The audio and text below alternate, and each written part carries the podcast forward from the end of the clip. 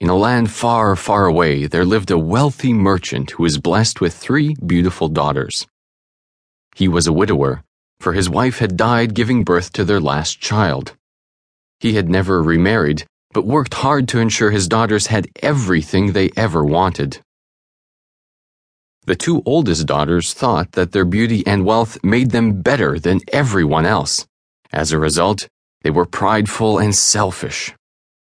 They spent their days spending their father's money and attending every social affair they could manage.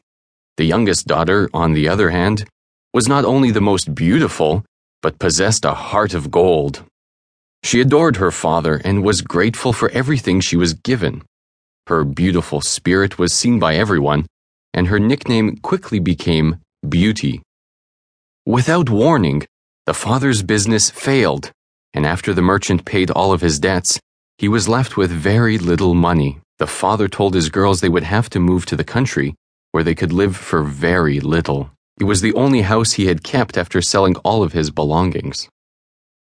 The two older daughters refused to be seen as country folk and were sure that they could marry any of the men who had courted them over the last few years.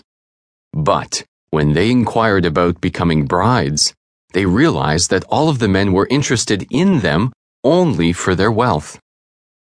Now that the daughters were poor, the young men wanted nothing to do with them. Devastated, they reluctantly agreed to join their father in the countryside with their youngest sibling. What other choice did they have?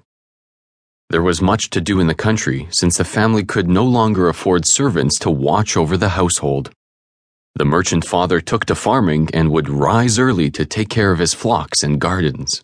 Beauty would rise before the sun to complete the chores in the home. Her sisters, still sulking, refused to help and spent the days being lazy around the house or eating all of the delicious food their sister prepared.